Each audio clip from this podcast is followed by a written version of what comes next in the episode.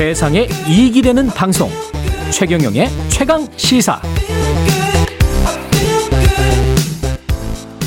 네, 최근 심야 시간에 택시 잡기 너무 힘들다 이런 이야기 많이 하시던데요. 택시 대란의 이유가 뭔지 근본적 해결책은 없는지 좀 살펴보겠습니다.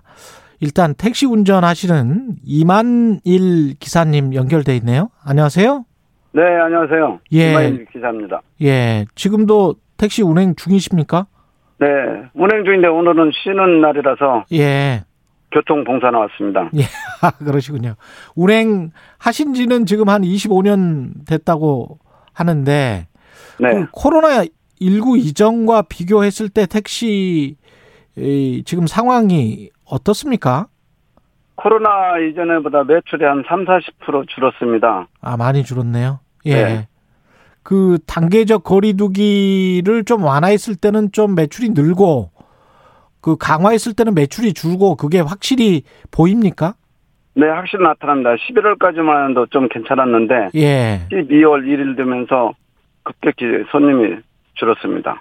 근데 심야 시간에 택시 타기가 어렵다. 이거는 그 단계적 거리두기가 완화됐을 때 이야기인가요? 최근에도 그런 건가요? 최근에도 심야 12시나 1시쯤에 그 홍대나 강남역, 종로 이런 데서는 좀 어렵지만 일반 변두리 지역에서는 택시 타기가 수월하고 있습니다.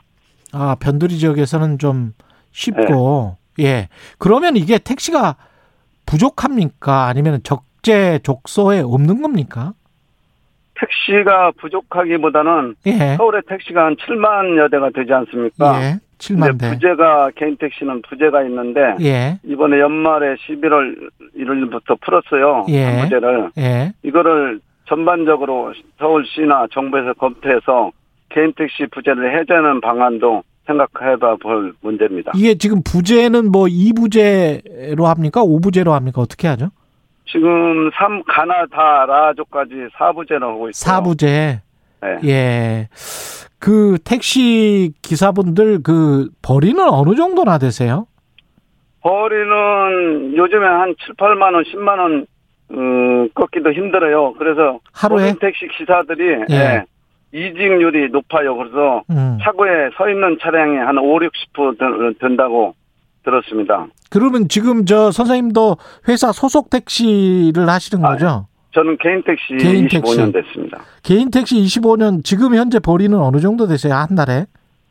한 달에 자기가 얼마만큼 건강에 따라주냐에 따라서 소득은 차이가 납니다. 예. 예, 그러면 가령 뭐한 열심히 20일 하면은 정도 일한다고 하면 20일 한다고 보면은 한 200에서 250 정도 잡으면 됩니다. 200에서 250 정도. 네.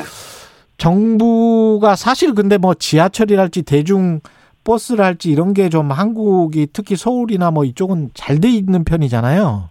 그렇죠. 서울은 예. 하- 버스 환승 제도도 있고 음. 그래서 시민들이 이용하기에 불편하지 않습니다. 그렇죠. 그런 게 사실은 또 택시와 경쟁이 되는 거 아니겠습니까?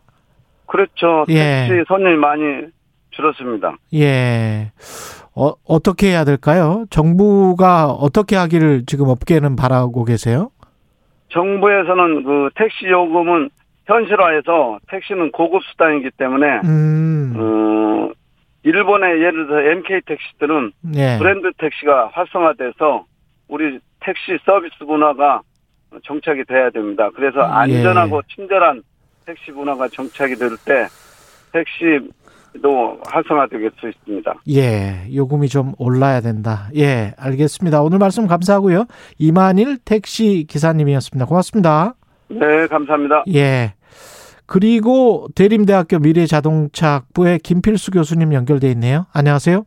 네, 안녕하세요. 예. 심야 시간에 이게 택시 잡기 어려운 이유는 뭡니까?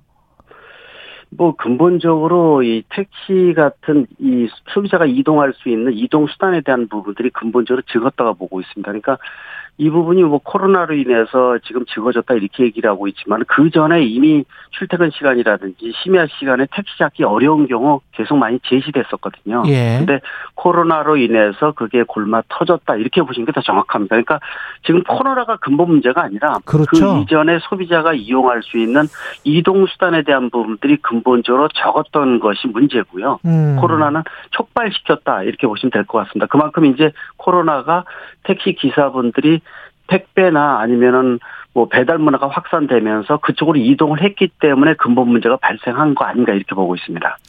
그때 뭐 저 최근에도 카톡 택시랄지 이런 게 있나요? 이런 아니면 완전히 지금 빠졌습니까? 어, 지금 실질적으로 있다 하더라도 예. 뭐 아시겠지만은 작년 3월 달에 타다가 이 있지 않았습니까? 그랬죠. 타다 예. 같은 게 수도권에서 회원이 180만이나 될 정도로 인기가 많았습니다. 아마 음. 이유 아시겠지만은 깨끗하고 신뢰 넘고 음. 또 입증된 기사분들에다가 어 그 밖에 여러 가지 장점들이 에, 누적이 되면서 이용도가 높았지만은 특히 밖의 제도기 때문에 어 여러 가지 이제 정부에서 퇴출시켰지만은 음. 상당히 좀 아쉬운 부분이 있습니다. 일단 예. 폭넓은 부분들이 필요한데 지금 현재로서는 외부에서 택시 같은 업종에 들어가기 위해서는 실질적으로 총량제 개념에 포함이 돼야 되고 또 음. 5% 정도는 이 기여금 형태로 해서 어, 기부를 해야 되기 때문에 상당히 좀 어려운 부분이 실질적으로 진출을 못하는 거죠. 그래서 택시만 있는 상태에서 이 기사분들이 빠져나가다 보니까 음. 실질적으로 택시 양이 는다 하더라도 기사분들이 돌아오기 전까지는 이런 문제는 계속 누적될 수밖에 없고요. 그런 측면에서 그 부분들이 국민들이 그 부담을 다 받는다 이렇게 볼 수가 있겠죠. 정부 입장에서는 실업이 걱정이 될 것이고, 예. 그리고 이제 구, 지금 현재의 택시 산업들이 붕괴가 되고 플랫폼이 확 들어와 버리면 이게 어떻게 될까 그런 걱정이 좀 있을 것 같은데 참 이거 어떻게 풀어야 될까요? 소비자 입장에서는 근데 좀 이런 게 아주 쉽게 쉽게 잡히고 그래서 좋았던 측면들도 굉장히 많았거든요. 그래서 이동 수단에 대한 다양성이 굉장히 중요하다는 겁니다. 예. 실질적으로 지금 말씀하신 플랫폼이라 하더라도 대기업 중심의 플랫폼이 지금 들어와 있지만은 음. 실제로 옆에 택시가 있는데도 오지 않는 이유가 플랫폼에서 프리미엄 택시라고 해서 비용을 더 얹어줘야지만 맞아요. 몇천 원 정도 더 줘야지만 오거든요. 예. 그런 것들이 실질적으로 택시 요금을 올리고 있지만은 음. 그 비용 올린 비용을 택시 기사분들이 다 받느냐 그런 거 전혀 아니거든요. 그러니까 그렇군요. 실질적으로 제도권 내 택시 범주에 들어갔지만은 음. 플랫폼 사업이 활성화되면서 다른 플랫폼이 그 이득을 취해간다는 측면에서 왜곡된 부분이 더 많아지고 있고 또 음. 그렇다고 이 근본 문제인 택시를 잡기가 쉬워지느냐 그건 또 아니라는 거거든요. 그 근본. 문제에 대한 해결 방안이 필요한 시점인데 아직도 구태 구태 의연하는 방법을 쓰고 있다는 거. 또 아까도 여러 가지 말씀하셨지만은 부재를 푼다든지 심해 택시를 집어넣는다는 거 이것도 일시적인 것이고 그렇죠. 실질적으로 해결 방안이 나오지 않는다는 건데 예. 택시 자체가 워낙 노동 강도가 크고 일하는 시간대에 비해서 비용이 벌어들인 비용이 너무 적습니다. 뭐 음. 아까 말씀드린 대로 이 택배라든지 이 배달 문화 자체가 이 월 인상이 되다 보니까 실질적으로 이 힘은 들더라도 그쪽에서 벌어들이는 생기업 입장에서는 훨씬 더 이득이 크기 때문에 이런 여러 가지 제도를 확산한다 하더라도 기사분들이 돌아오지 않는다는 게 문제점입니다. 그래서 근본적인 문제가 무엇인지를 파악, 네. 파악을 하고 뭐 예전에 말씀드린 산학금 제도를 좀 더 개선한다든지 또 음. 월급제를 인상을 시킨다든지 또 어, 택시 요금에 대한 부분들 또 예. 심지어는 이 택시만 있는 게 아니라 새로운 모빌리티 수단에 대한 것들도 한번 고민을 적극적으로 해줘야지 이에 관련 단체에 움직여서 정부가 거기에 휘둘려서는 실질적으로 그 어, 모든 문제점은 소비자가 받는다는 게 문제점이고요. 예전에 이 미국에서도 우버 같은 게 진출을 했을 때뭐 뉴욕이라든지 택시 업계에서 굉장히 큰 반발이 있었지만은 미국 정부에서 도입을 했습니다. 지금 현재로서는 다양한 모빌리티 수단이 시장에 오면서 소비자들도 편하고요. 또 음. 택시 기사분들도 택시뿐만이 아니라 다양한 2차, 3차 직업을 얻음으로 인해서 수익률이 안정화 돼 가고 있다는 거 이런 부분들은 우리가 좀 더 외국의 선진국을 참조해야 되지 않느냐 이렇게 말씀드릴 수가 있습니다. 결국은 시장을 여는 수밖에 없다. 그러면서도 현재 택시 기사분들을 돌아오게 하려면 그러면 인센티브 제공이랄지 어떤 수당 또는 임금이 사람값이 좀 올라가야 네. 그쪽도 노동값이라고 해야 될까요? 그런 것들이 어 충족이 될 수밖에 충족이 그런 식으로 충족이 되는 게 가장 선순환인 거죠, 사실은. 맞습니다. 예. 실질적으로 지금 뭐 심야 수당 뭐 음. 건당 3천 원씩 뭐 준다든지 이렇게 진행을 하고 있지만은 예. 그 비용 가지고 돌아오지는 않습니다. 이 낮보다도 심야의 노동 강도 훨씬 더 강하고요. 예. 또 아시겠지만은 국내에서 택시 기사분들이 고령화가 훨씬 더 심화돼 있기 때문에 음. 이런 노동 강도의 상태에서는 피로도 쌓여서 안전도 영향을 주고 또 실질적으로 심야에 택시가 없는 것들도 그런 이유도 있거든요. 예. 일본 같은 경우에는 젊은 층들을 이 기사를 모집하는 이런 제도가 굉장히 활성화되어 있습니다. 음. 또 젊은 층들이 오는 이유는 말씀드린 대로 뭐 월급제라든지 그 밖에 여러 가지 다양한 정책을 통해서 실질적으로 일을 하면은 벌어들이는 비용이 적지 않다는 거거든요. 예. 아까도 말씀드리셨지만은 개인 택시, 법인 택시 뭐 말할 필요 없습니다.